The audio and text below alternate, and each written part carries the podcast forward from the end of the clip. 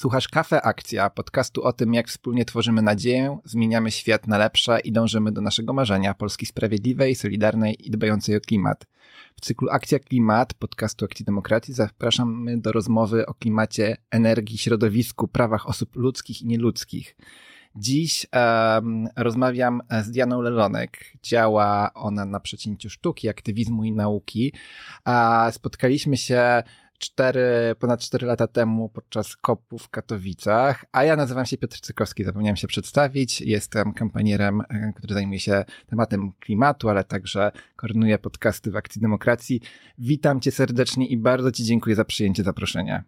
Y, witam również y, i również bardzo dziękuję. Bardzo się cieszę, że będę miała okazję tutaj trochę sobie porozmawiać z Tobą tak. i w ogóle, że się też widzimy w końcu. To jest super fajne. Tak, uśmiechy są na naszych twarzach, bo to też były dosyć niesamowite um, okoliczności, jak się spotkaliśmy wtedy. E, ja staram się zaczynać ten podcast zawsze jakimś nietypowym pytaniem.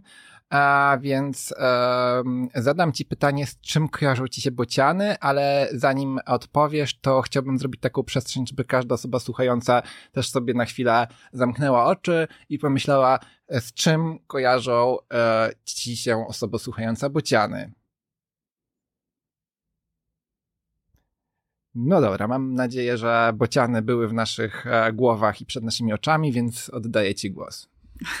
No mi obecnie się kojarzą najbardziej ze śmietniskiem mm, ostatnimi czasy, bociany. Mm. Być może nie jest to jakieś pierwsze skojarzenie, które mamy y, myśląc o bocianach, bo zazwyczaj jednak bocian jest gdzieś w naszej takiej wyobraźni, czy w jakimś takim, nie wiem, imaginarium po prostu skonotowany z zieloną łąką. Y, kto z nas nie malował bocianów, y, kiedyś, jak no się i... było dzieckiem w przedszkolu, na wiosnę bocian na zielonej łące, trzymający żabkę. No mi się to kojarzą... Taki... Tak, mi się kojarzą po pierwsze z e, tą opowieścią o bocianach, które przynoszą dzieci, a dwa, no to takie oczekiwanie i taka, e, takie hasło o bociany przyleciały, znaczy zaczyna się już w pełni wiosna. No, mamy teraz też wiosnę, jak nagrywamy, ale w takim razie powiedz, e, dlaczego kojarzą ci się ze śmieciami.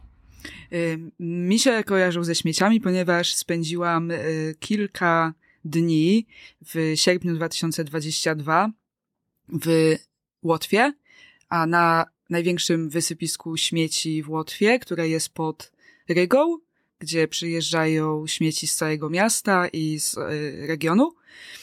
To jest y, otwarte wysypisko odpadów Getlini I jest to faktycznie no, taka, jak to otwarte wysypisko odpadów. Y, możemy sobie wyobrazić dużą hałdę yy, śmieci, a, które tam są odkładane od wielu lat. Jest to dość potężne wzgórze.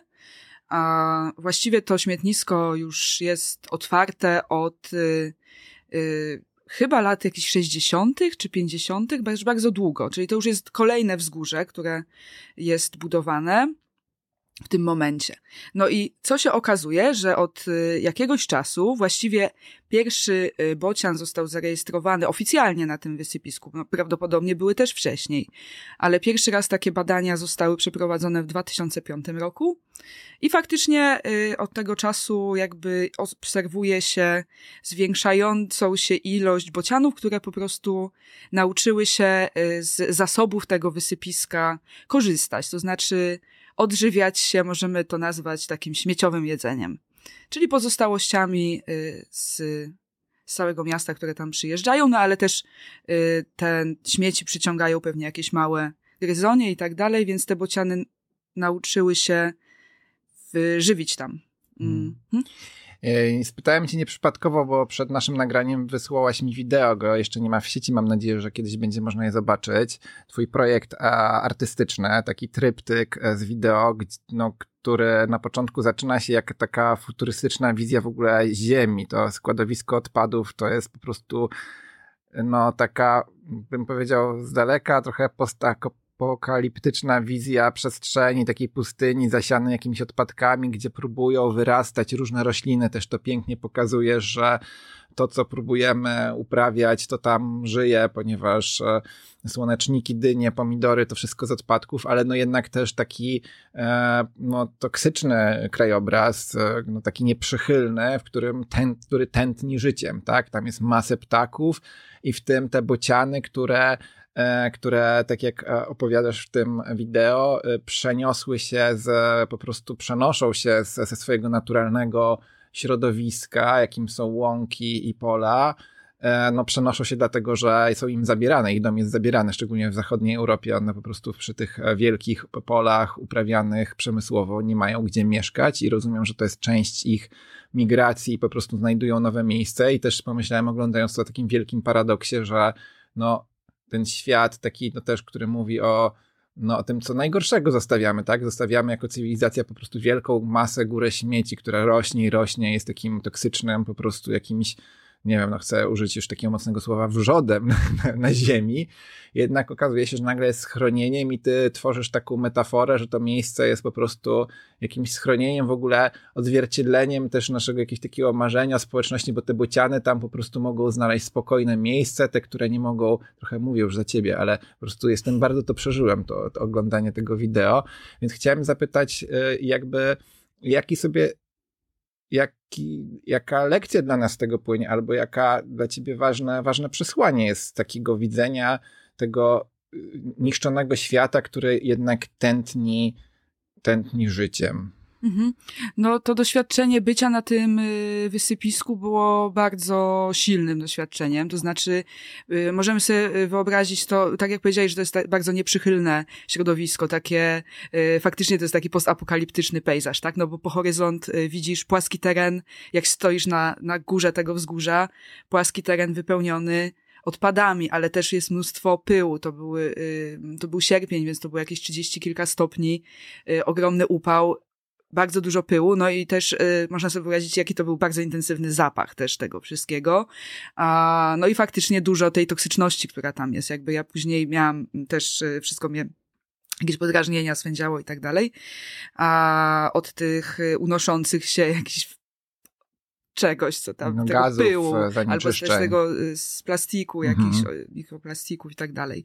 Y, no a z drugiej strony, no czyli to jest bardzo jakby przebywanie tam było trudne, a z drugiej strony widzisz jakby, jak na dłoni, jak dużo tych śmieci przyjeżdża, no bo tam właściwie co chwilę przyjeżdżają ciężarówki i wyrzucają kolejne odpady, tak? No bo to jakby zjeżdża z całego miasta, jakby z, z różnych okolic, więc jakby można sobie, jakby widzisz to zwizualizowane, ilość, jakby tak widzisz tą ilość, nie? która mm. przyjeżdża, jak dużo tych odpadów jako y, społeczeństwo produkujemy po prostu. Mm, no a z drugiej strony faktycznie, tak jak też rozmawiałam tam z ornitologami, bo też chciałam się jak najwięcej dowiedzieć tego, skąd te bociany, dlaczego, a dlaczego się przeniosły, dlaczego tam się gromadzą w ogóle przed y, migracjami też corocznymi, w ogromne stada, właśnie w tym punkcie. A jakie z tego wynikają konsekwencje i tak dalej, to też jeden z ornitologów powiedział, że takie wysypisko najlepszy punkt obserwacyjny dla ornitologów, bo tam faktycznie są ogromne, ogromne ilości ptaków. Y, przede wszystkim mewy nam się kojarzą, prawda, mm. z wysypiskiem, ale właśnie okazuje się, że y, te bociany też w coraz większej ilości się na tych śmietniskach pojawiają. Y, nie tylko y, tam, jakby to jest zjawisko y, wszędzie tam, gdzie są otwarte wysypiska odpadów. Ja zresztą w tym filmie zadaję takie pytanie też, no bo one się przenoszą, tak jak słusznie powiedziałeś, dlatego, że tracą swoje siedliska, te wcześniejsze miejsca żerowania, czyli na przykład rolnictwo tradycyjne jest coraz częściej zastępowane tak tym wielkoobszarowym, monokulturowym, pestycydy i tak dalej, coraz mniej Y, też mniejsza bioróżnorodność w takich miejscach. Ja tylko ci przerwę, ale staram się też myśleć i czasem nazywać, że po prostu zabieramy im dom. No tak, totalnie. Znaczy, to są ich y, miejsca. Zresztą też, no, bocian jest gatunkiem synantropijnym. Przez wiele wieków się Czyli też... takim, który mieszka blisko człowieka. Tak, no i jakby gdzieś tam ta jakaś taka symbiotyczność była w tej relacji, nie? No, że jakby te, nie, nie bez przyczyny ten bocian stał się tym symbolem właśnie szczęścia, tego, że przynosi te dzieci. Yy, o uwikłaniu bociana w patriarchat jeszcze opowiemy może później. Wow, chętnie.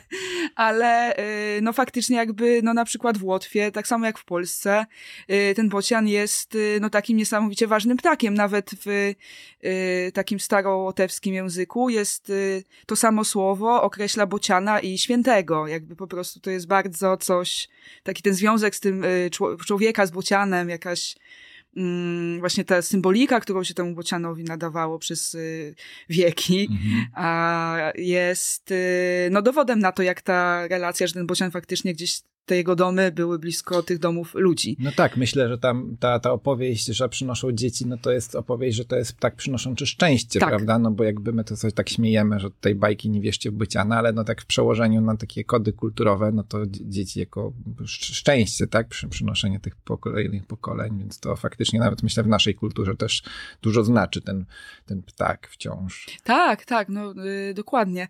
Y, no więc y, bociany, które... Mm, Właśnie i przez to też zostały tak y, skonotowane z tym takim idealnym y, właśnie ru, ru, rula, rura. Ru... Idealny, hmm. jeszcze raz. Dobra. Y, że bociany też są mocno skonotowane właśnie gdzieś w takim wyobrażeniu właśnie z tym takim bardzo idealnym, takim właśnie romantyczną wizją takiego ruralnego krajobrazu a, takiego właśnie krajobrazu wiejskiego, y, co jakby ja w tym filmie też chcę pokazać, że mm, taka idealizacja tego bociana nie jest do końca ani, znaczy nie jest ani prawdziwa, ani też do końca dla samego bociana w porządku.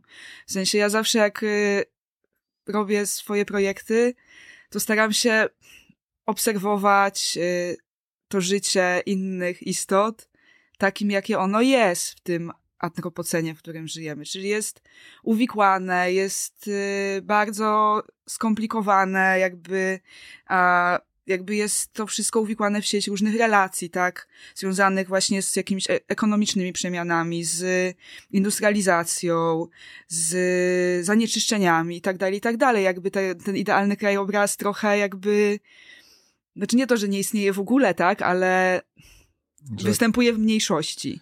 No jakiejś i... takiej mhm. uprzywilejowanej, tak? Ja to też y, napisałam, y, to pojawia się chyba w filmie, ale też napisałam to w tym manifestie śmietnikowych bocianów, że jakby y, życie w takim nieskażonym ekosystemie jest ogromnym przywilejem i to jest tak naprawdę gatunki, które nie wiem, gdzieś żyją w jakichś zamkniętych rezerwatach przyrody, czy w jakichś parkach narodowych objętych ochroną, ale większość z nich jakby traci te swoje domy, tak jak powiedziałeś, siedliska i muszą szukać jakichś nowych dróg wyjścia z tej sytuacji, więc bociany w momencie, kiedy tracą te swoje przestrzenie, a szukają innych y, opcji, więc na przykład takie śmietnisko jest taką opcją.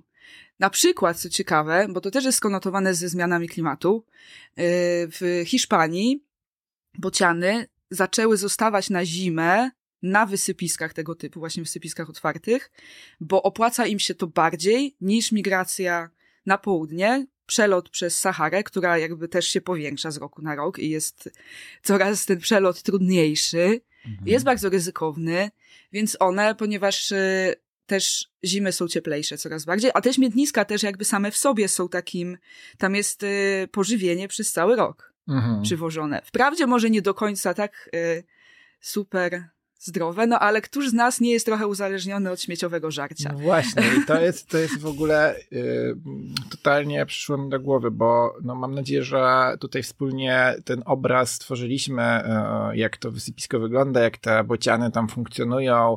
Jest to dosyć niezwykłe połączenie no, tego piękna, jakiegoś nam wyobrażonego, też takiego mitycznego, no, z, z czymś, co staramy się wyrzucić i o, o gdzieś po, nie, nie, nie, patrzeć na to. Ja byłem w ramach studiów PRS na takim składowisku i po prostu no, nie jest jest to miłe miejsce, żeby tam spędzać czas, więc też podziwiam cię, ale tak sobie myślę, co jakby tak przełożyć to właśnie na, na tą opowieść o nas, jako o ludziach, którzy, mm, no, którzy już tak e, żyją e, w takim, no, takim bardzo też zanieczyszczonym tak naprawdę, bo z jednej strony to jest opowieść, jak my produkujemy, jak zmieniamy, no, życie innych e, organizmów, jak mocno na nie wpływamy, no i można mówić, że zostają na zimę i tak dalej, no ale jakby, no i zmiany klimatu, ale te ilości śmieci, no generalnie to lepiej, żeby te, tak sobie myślę, bociany mogły sobie na tych polach, łąkach chodzić, no coraz mniej mogą, a z drugiej strony też myślę o takiej no, naszej kondycji, że no my też coraz bardziej żyjemy w takim nieprzyjaznym środowisku, właśnie żywimy się no jedzeniem, którego pochodzenia do końca nie wiemy, ile tam jest chemii, a, a nie będzie lepiej, wiemy, no bo jakby ceny zdrowej żywności po prostu w związku też ze zmianami klimatu i jego po prostu ocieplaniem się radykalnym no rosną i to jest, widzimy dokładnie w tym, w tym roku, tak, jak ceny cebuli czy pomidorów po prostu wyszybowały w związku z suszami, z, z, plagami różnymi, no więc my też zaczynamy trochę nie mieć jedzenia i zaczynamy, sięgamy po to jakby gorszej jakości albo nie wiem, zanieczyszczone, więc zastanawiam się, czy ty jak robisz takie projekty właśnie, bo też zachęcam do sięgnięcia w internecie, poszukania, co tam robisz, bardzo ciekawe rzeczy, czy myślisz bardziej o tej perspektywie, jakby starasz się być trochę rzeczniczką e, tego świata nieludzkiego, czy też e, starasz się nam pokazać, e, że tak naprawdę, że to jest też o nas, o ludziach, którzy po prostu funkcjonują w taki dziwny sposób? No ja myślę, że i to, i to po części. To znaczy, zostając przy przykładzie tego filmu, mm, no to z jednej strony jakby chciałam pokazać te bociany takimi, jakimi są, właśnie bez tej yy, wyidealizowanej wizji bociana, żeby jakby pokazać, jak to wygląda, że one faktycznie Y, żyją w ten sposób, co trochę nie pasuje do tego, w jaki sposób sobie wyobrażamy bociany, nie? Mhm. Zadałam to pytanie, czy bocian, który y, żywi się śmieciami i żyje na śmietnisku, jest dobrym teraz symbolem bociana, który przynosi dzieci? No już, mm. już chyba trochę niekoniecznie. Wiesz, że jakby te wyobrażenia wobec bociana są też tak bardzo uwikłane kulturowo, nie?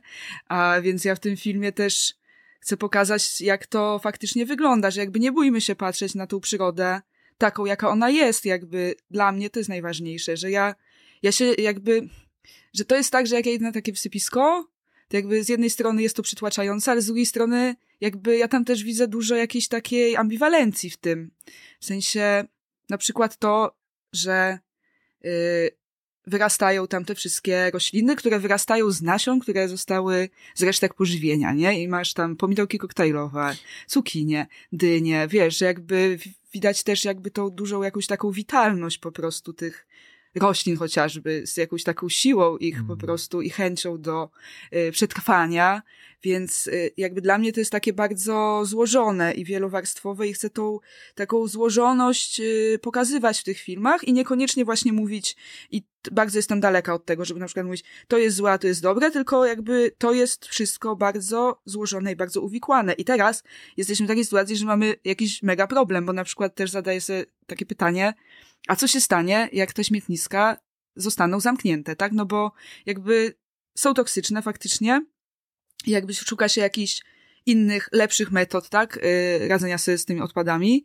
Yy gdzieś czytałam o tym, że Unia jakby planuje w ogóle zamknąć wszystkie takie otwarte wysypiska mhm. śmieci. No ale co wtedy z tymi bocianami na no, przykład że się stanie? nam to nie grozi, patrząc jakby... jak pójdziesz do lasu, to naprawdę nam to nie grozi, żartuję no, trochę. ale w sensie mówię o tych takich, wiesz, że tak. dużych górach. Zresztą dlaczego one tam przylatują? Dlatego, że y, tam kiedyś y, się zlatywały, bo one się tam łączą jakby w sierpniu przed migracjami w duże stada, to one to zawsze robiły, też wcześniej, zanim to wysypisko powstało yy, i zanim też te tereny, bo te tereny w oku kiedyś były bardziej rolnicze, teraz są jakby, zmienia się ich funkcja, yy, więc te bociany tam po prostu też się spotykały, tylko że na łąkach, teraz spotykano na wysypisku, no bo jakby Wiesz o co chodzi, jakby mm. nie ma już innego miejsca. No, to też w filmach Davida Attenborougha widać, jak no, ten świat dzikiej przyrody przez zmiany, które człowiek, e, no ten taki jest emblematyczny, tak, no, biały miś na kurczącej się krze, no jakby są wypierane ich, ich po prostu miejsca, one muszą gdzieś się podziać, tak, znajdują się tam, mm. oczywiście co ten przykład jest taki, że są miejsca wytworzone przez człowieka, gdzie one się mają całkiem dobrze, ale generalnie, że miejsca dla dzikiej przyrody, czy w ogóle dla przyrody takiej e, no, niekontrolowanej całkiem przez człowieka jest coraz mniej i, e, i to jest taki dla mnie jakiś, e, jakiś też takie trochę przesłanie, bo zastanawiam się cały czas, co, co ty byś chciała, żeby ludzie zrobili, widząc mhm. twoje, twoje, twoje, twoje, twoje dzieła różne, bo jeszcze mam nadzieję, że porozmawiamy tak. o innych. Yy, no właśnie, no ja chyba robię te projekty po to, żeby pokazywać nie wiem, da, dawać jakąś taką pole do refleksji, ale mhm. też staram się w nich zawsze umieścić jakiś taki mm, nie wiem, mogę nazwać twist, że jakby tutaj mamy ten film, który zaczyna się od takiego wątku bardziej dokumentalnego, ale później pokazuje właśnie to, że mm, zaczynam spekulować, nie? Że jakby ta y, sztuka też jest dobrym narzędziem takim do spekulowania na przykład o możliwych scenariuszach przyszłości, albo do spekulowania właśnie na temat, y, tak jak powiedziałeś, y, jakichś połączeń międzygatunkowych, nie? Jakby pomiędzy ludźmi a innymi istotami. W sumie tutaj w tym filmie też trochę jakby te bociany, ja trochę tak się jakby nie to, chciałabym uniknąć tego, żeby powiedzieć, że jakby one symbolizują coś, co robią ludzie w tym filmie, bo tak nie chciałabym, żeby było, ale że jednak widać pewne połączenia, że jakby niektóre zachowania społeczności ludzkiej mogą być podobne do zachowań społeczności bocianów, że jakby wszyscy jesteśmy, żyjemy na tych samych śmieciach tak naprawdę, nie? Mm. A, no i oczywiście też y, to, co mm, tam w Y, bo już film powstał też ten manifest śmieciowych bocianów, to, to co podkreślam, czyli też to właśnie takie uprzywilejowanie, że jakby właśnie życie w tych y, terenach nieskażonych, no to jest przywilej, że albo to są zamknięte rezerwaty przyrody, albo to są na przykład zamknięte granice państw narodowych uprzywilejowanych, nie? Mm. Że jakby my mm. mamy przywilej, że nie widzimy tych gór odpadów, ale y, duża ich część jest wysyłana na przykład do jakichś krajów, a po prostu mniej uprzywilejowanych. No więc jakby to też o tym jest trochę ten film, ale też jest o takiej nadziei, nie? Że jakby na przykład takie śmietnisko wbrew pozorom daje schronienie i daje możliwość przetrwania yy, na przykład bocianom słabym, bocianom starym, z jakimiś niepełnosprawnościami, które uniemożliwiają im już yy, dość trudną w tym momencie walkę o, ja to tak symbolicznie nazwałam, walkę o kurczące się zasoby płazów, tak? Mhm. Że jakby tylko te najsilniejsze bociany mogą tą walkę wygrać. Wiesz, że to jest jakieś takie też uwikłanie jak w kapitalizmie po prostu. No więc jakby te, te bociany, dla wielu bocianów to śmietnisko jest też taką szansą trochę na przetrwanie po prostu. I to też jest jakby w tym filmie pokazane, że, że to śmietnisko nie jest jednoznaczne, nie? Że jakby tam jest bardzo dużo no właśnie takich rzeczy, że jak patrzymy na przykład na taki obraz, to nam się wydaje, ojejku, jakie to jest smutne, ale jak się przyjrzymy bliżej, to widzimy, że kurczę, że w tym antropocenie strasznym nic nie jest takie zero-jedynkowe, nie? Bo już te zmiany poszły tak głęboko i daleko, że już te wszystkie odpady też funkcjonują jakby samoistnie, jakby mają swoją własną sprawczość, jakby, że bardzo mało już tak naprawdę jest zależne od człowieka, nie? Jakby też nie panujemy już nad tym całym CO2, które wyleciało do mhm. atmosfery, jakby są już te sprzężenia zwrotne i tak dalej, i tak dalej. Więc ta nazwa antropocen to też jest jakaś taka zbyt antropocentryczna w tym wszystkim. tak naprawdę. Ale, yy, no, że właśnie, że ta przyroda jest też już zupełnie inna, nie? I jakby ja się staram w niej szukać też jakiejś nadziei ostatnimi czasy. No to jest, to jest ważny dla nas też wątek w akcji demokracji, że przy całym no, informowaniu, w ogóle zajmowaniu się klimatem i różnymi trudnymi tematami, przy całym e, przy całym złożoności różnych tematów, jednak no, nadzieja jest czymś, co e, płynie z różnych stron, możemy od niej reflektować, jest też czymś, co no, jednak sprawia, że nawet o jakiejś milimetry, metry, kilometry możemy poruszać się w przód w dobrym kierunku, nie tylko w tej produkcji góry śmieci, bo oczywiście ten, e, ten projekt też o tym, na tym, tym, skąd te śmieci się biorą, no tak domyślnie, że to my je po prostu bezrefleksyjnie produkując po prostu masę, tak zmieniamy to środowisko i, i ta góra no z tego, tego, ta góra śmieci jest tego jakimś takim po prostu jednym z symboli powiedz mi, e, i czy ten film gdzieś będzie można zobaczyć? teraz e, jest do zobaczenia jeszcze w chyba do połowy maja w Pradze, więc jakby się ktoś wybierał mhm. do Pragi, to y, tam jest wystawa mm, później jakoś w internecie będzie dostępne, sądzisz? Czy? Yy, myślę, że tak, że okay. będzie. I tak. myślę, że też będzie w Polsce dostępny, ale jeszcze nie wiem kiedy. Dobra. Natomiast póki co zapraszam do Czech, do Pragi.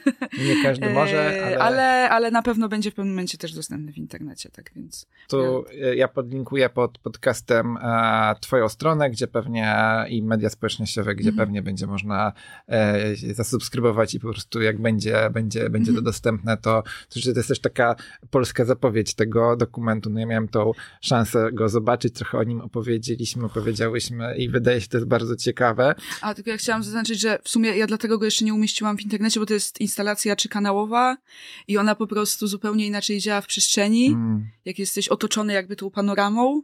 Okay. Y, I trochę trudno się to ogląda na małym ekranie, po prostu nie widać wszystkich szczegółów, więc no mam nadzieję, że y, uda się go też pokazać w Polsce niebawem. To trzymamy kciuki. Jeszcze chyba na koniec tej części naszej rozmowy związanej z, z, z, z, z tym światem e, natury, który jakoś próbuje sobie radzić z nami, a my z nim, no to i, i nadzieją, no to jest taki mocny nurt e, w, w działaniach aktywistycznych, artywistycznych, który właśnie zwraca się mocno do natury jako źródle nadziei, ale też takim, taka narracja no, że jednak e, to, no to nie jest tak, że świat się skończy, tylko świat człowieka i ludzkości, jeżeli się w ogóle skończy, bo do tego doprowadzimy naszym zaniechaniem, nie powstrzymamy emisji, nie zaczniemy w ogóle wsysać z powrotem tego dwutlenku węgla, bo to wszyscy mówią na razie o ograniczeniu emisji, a my tak naprawdę musimy odciągnąć z atmosfery dwutlenek węgla, e, który wyprodukowaliśmy, wyprodukowałyśmy po prostu przez te, e, przez te lata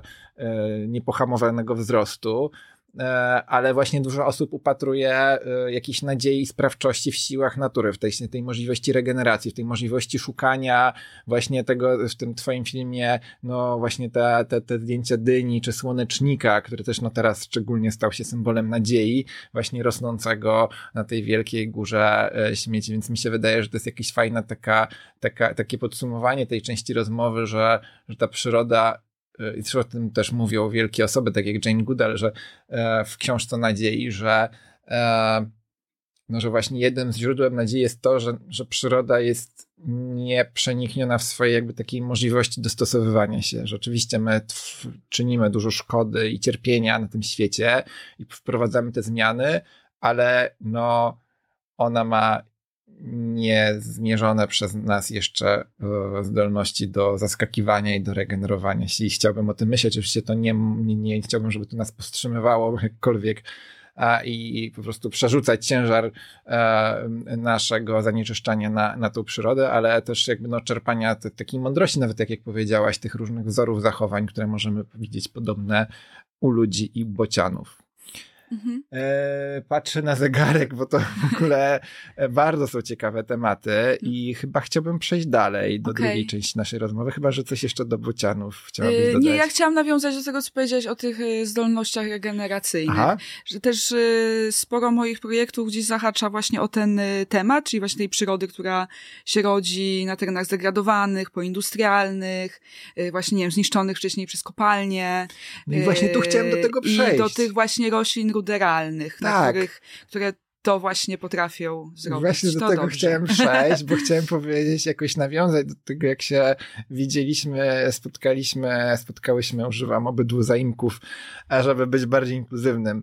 E, cztery lata z hakiem temu, podczas kopu w Katowicach um, i tak sobie jak jadąc tutaj do tego studia myślałem, oho, to jakiś taki duży czas się wydarzył i właśnie wtedy e, na konferencji towarzyszącej COP-owi rozmawialiśmy o Twoim projekcie rokitników, czyli takich roślin, które sobie świetnie radzą na tych hałdach e, pokopalnianych i to było bardzo fascynujące. Pamiętam, rozdawałaś wtedy ludziom, czy sprzedawałaś sok z rokitnika, więc jakby ta, takie łączenie właśnie y, tej żywej przyrody z tym, co my zostawiamy po sobie w formie jakiegoś odpadu, jakim jest hałda, no jest tobie bliskie. I chciałem ci zadać takie pytanie, no właśnie, jak patrzysz na te cztery lata, mm, w kontekście y, sztuki zaangażowanej, mówienie o klimacie, w kontekście Twoich działań, ale no też tak myślę sobie no, całej debaty y,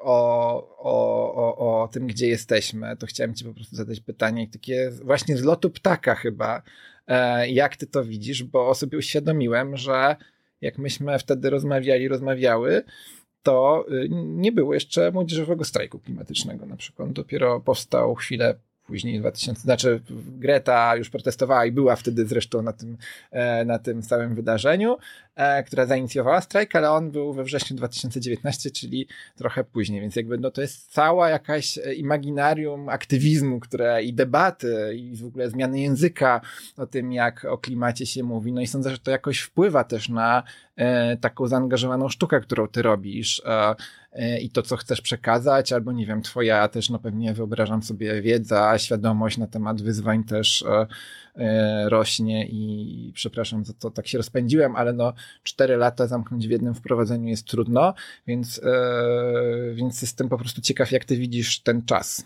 Okej, okay. no cztery lata zamknąć w jednym podcaście też jest trudno. Ale no faktycznie to bardzo jest ciekawe, co mówisz, y, bo teraz uświadomiłam też, że y, w 2018 jak zaczęłam pracować nad tym projektem Hałda Rokitnikowa, no to też y, ja pierwszy raz jakby spotkałam się z tym tematem na pierwszym obozie dla klimatu, który wtedy się wydarzył właśnie oh.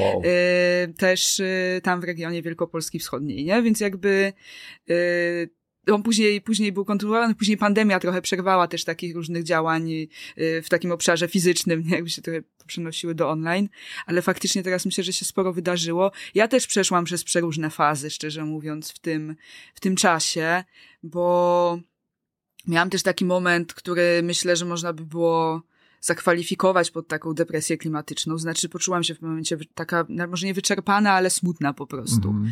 A to było wtedy, jak zaczęłam robić y, te projekty, takie jak y, projekt poświęcony lodowcom, ten Melting Gallery.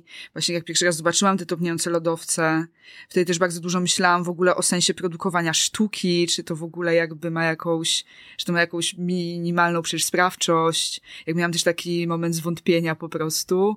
Zaczęłam robić też prace dźwiękowe, żeby uniknąć materialności żeby mm -hmm. po prostu, żeby jakby nie bo ich nie trzeba transportować, tak? mm -hmm. bo jakby wystarczy wysłać plik, jakby, yy, więc wtedy zrobiłam kilka takich prac dźwiękowych, właśnie ten Melting Gallery o topniących lodowcach, ale też o takim pytaniu o przyszłość sztuki, a pracę pod tytułem Endling poświęconą wymarłym gatunkom ptaków właśnie, które wymarły poprzez różne skutki działalności ludzkiej. Mm, też właśnie dużo czytałam o wielkim wymieraniu już od jakiegoś czasu, jeszcze wcześniej niż 2018, y, ale, ale właśnie to jakoś, pamiętam 2018-2019 gdzieś taki był dla mnie pod tym względem dość trudny moment. Właśnie dla, wtedy powstały te prace, też myślałam o tym, jak przeżywać tą żałobę w ogóle. Stąd ta praca dźwiękowa właśnie zrobiona z nagrań archiwalnych dźwięków ptaków, ostatnich, które powstały, y, zarejestrowanych przed tym, jak gatunek został uznany za wymarły. I to była taka chyba najsmutniejsza praca, którą zrobiłam.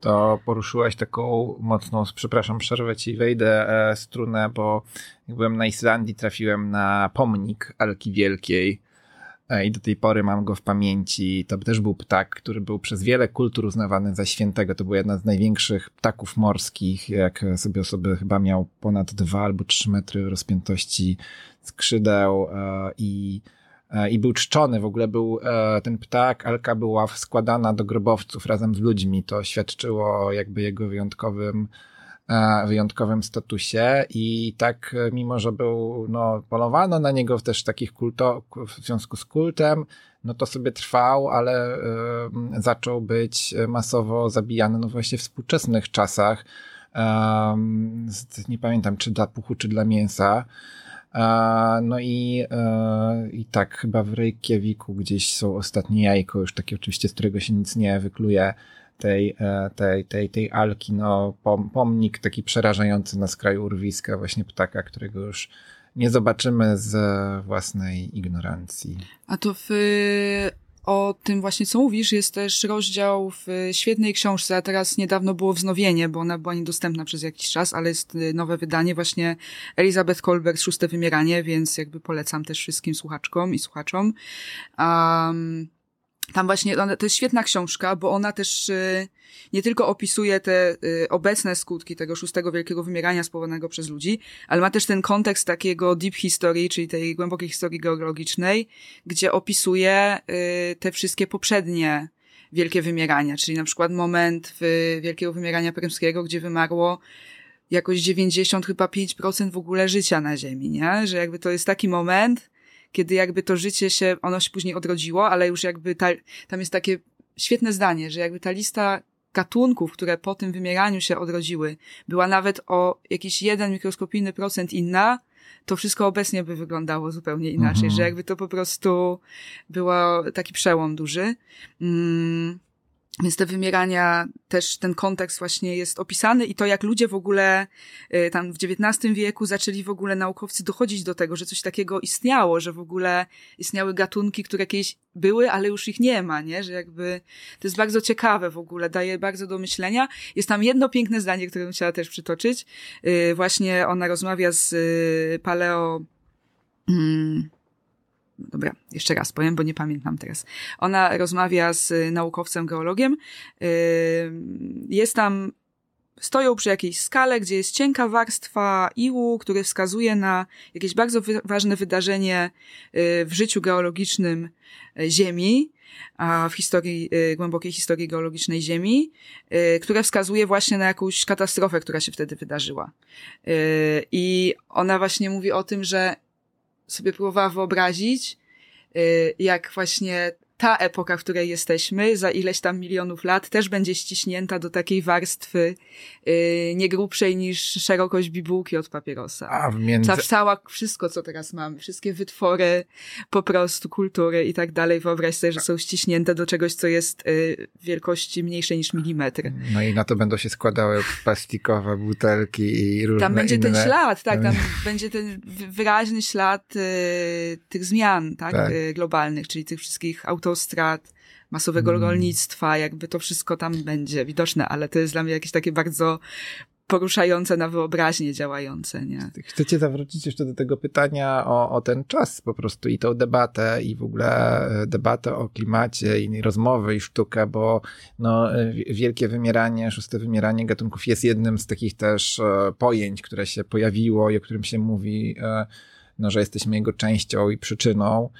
Um, więc jeszcze, jeszcze do tego tematu bym cię zawrócił, jakby co, jak postrzegasz e, to, gdzie jesteśmy też jako społeczeństwo może z myśleniem o, w związku z tym to jest też takie pytanie o odbiór tego, co robisz e, i ewentualnie też inne artystki, artyści, którzy są w tym nurcie, e, no jednak poruszenia i próby, ja to tak odczytuję, że to no nie jest próba dokumentowania i takiej luźnej jakiejś skojarzeń, tylko to jest jednak sztuka, no, która ma poruszyć nas do refleksji głębokiej o naszej roli i, i wpływie na, na to, co się dzieje. Tak przynajmniej ja to, to odbieram. Nie jestem ciekaw, jak ty, jak ty to widzisz, z jakimi reakcjami się spotykasz i czy one się jakoś zmieniają w tym, zmieniły w ostatnim czasie.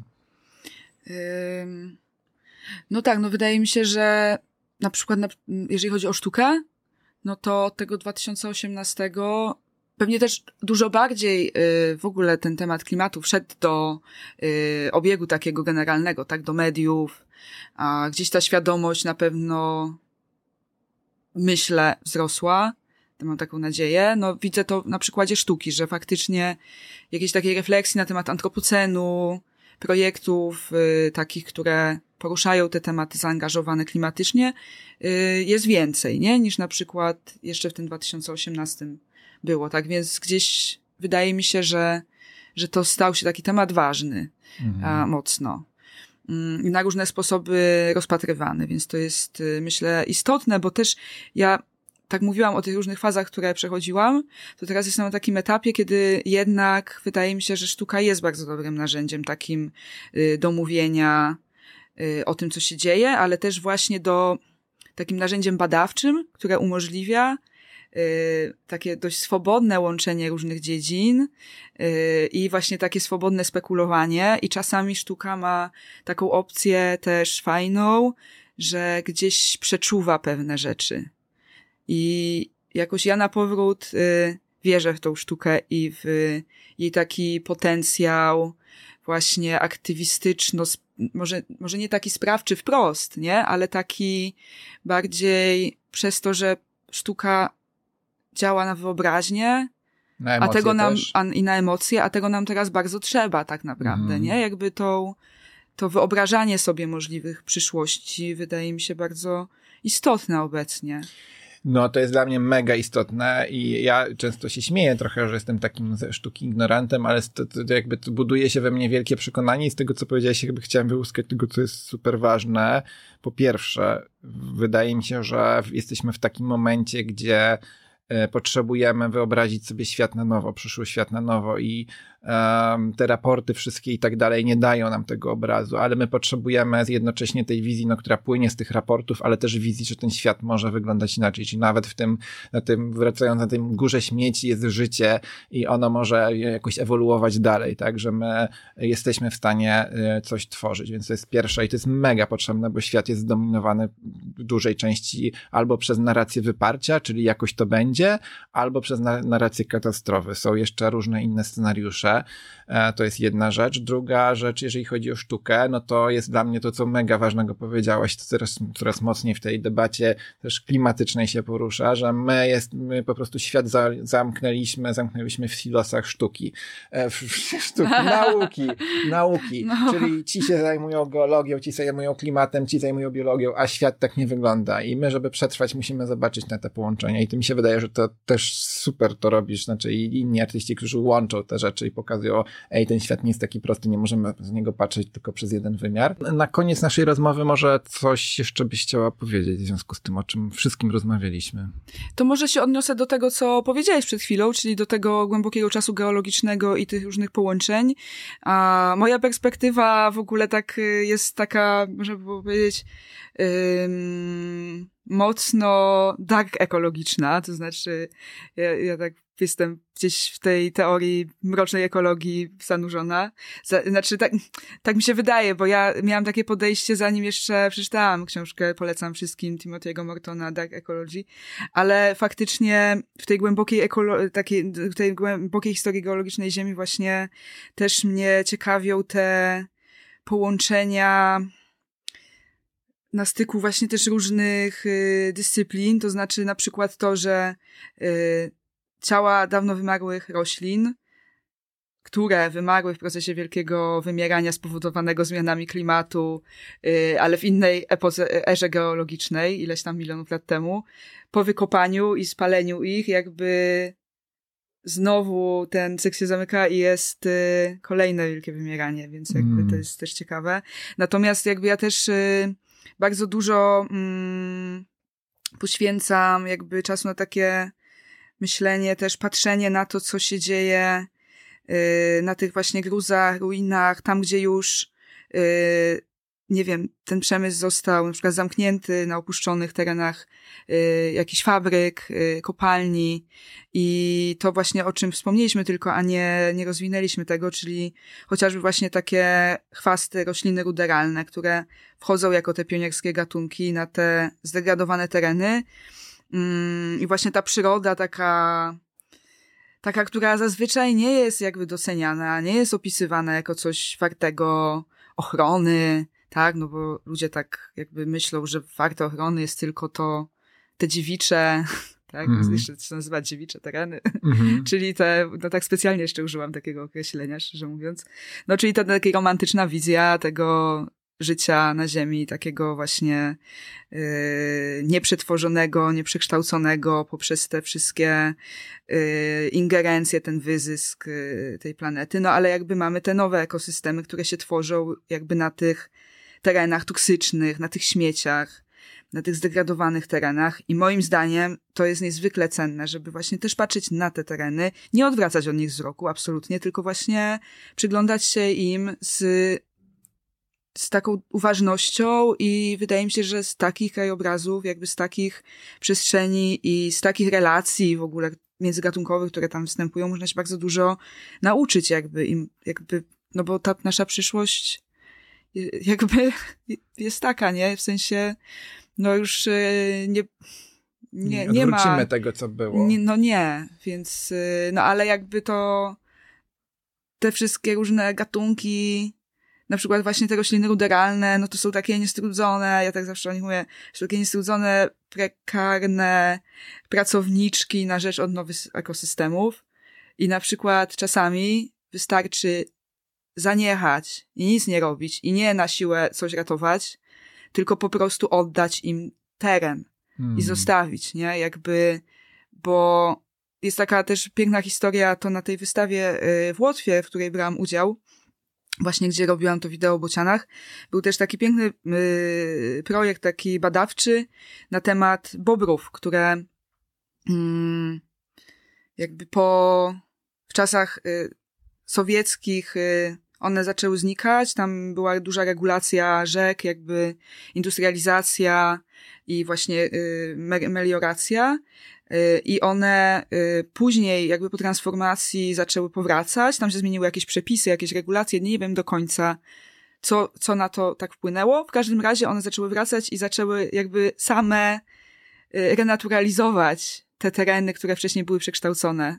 Tak, mhm. jakby przywracając te, te, te cieki wodne jakby do pierwotnej formy, nie? I jakby to też przez takie jakieś zaniechanie, no bo tam nie było może na to planu, nie wiem.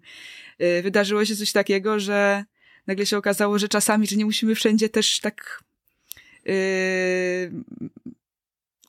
próbować, chcieć nad wszystkim panować, tylko czasami można też coś odpuścić. No. I ja też jakby widzę dużą nadzieję w takim odpuszczeniu i takim oddawaniu, nie?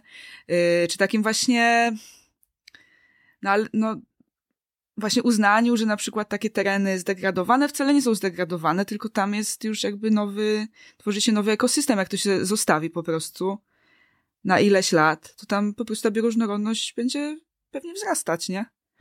No, pewnie są na to różne spojrzenia, też właśnie tak jak rozmawialiśmy, pewnie jacyś ekolodzy mieliby też swoje zdanie, ale wydaje mi się, że no to jest chyba i też z tym chciałbym skończyć, że pierwsze to przestać przy tej przyrodzie przeszkadzać. Dokładnie. To ma, dotyczy się i wycinania lasów, szczególnie tych cennych, to dotyczy się e, no w ogóle, w ogóle wycinania drzew, bo, bo przy tym, co się dzieje z, z temperaturą, po prostu każde drzewo jest na wagę złota.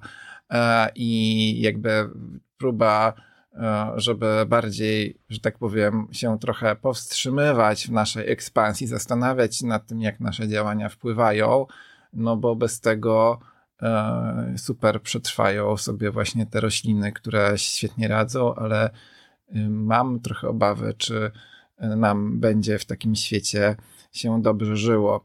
No ale mówię o takich y, zjawiskach typu, że jakiś teren jest określony na terenie miasta, który już jest zielonym terenem, terenem jest określony jako teren zdegradowany, jest przeznaczony na zabudowę deweloperską, a można by było ten teren przeznaczyć jakby skoro już i tak jest porośnięty, to docenić to i po prostu zostawić, nie? Takie ja tutaj o, o będę stawiał kropkę w naszej rozmowie, żebyśmy dali po prostu e, szansę kwitnąć e, temu, co ma zakwitnąć i e, nie wszędzie to wszystko kosili i wycinali.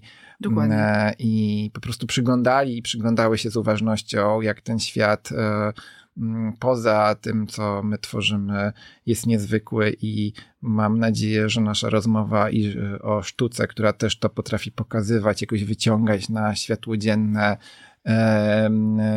może służyć i zachęcam do śledzenia e, Twojej twórczości. Linki, linki znajdą się pod opisem naszego podcastu, a na koniec tylko chcę powiedzieć, że ten odcinek podcastu powstał w ramach takiego projektu, który realizujemy. To się nazywa Wzmocnienie potencjału aktywistek, aktywistów, osób aktywistycznych przez naukę kampaniowania online.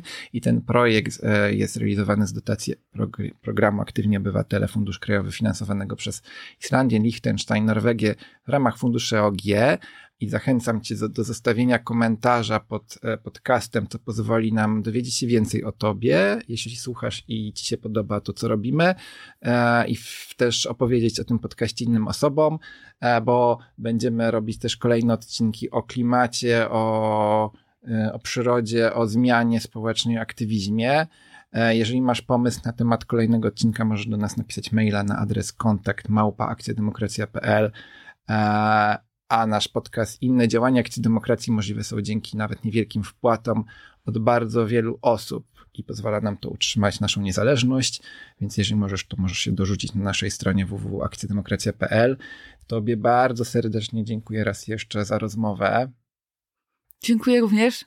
No i, e, i zapraszam do po prostu śledzenia, obserwowania tych działań, e, chodzenia na wystawy o sztuce zaangażowanej w, w, w klimat, w, w zmianę, w, w trwanie nasze na tej ziemi. Dziękuję bardzo. No dobra.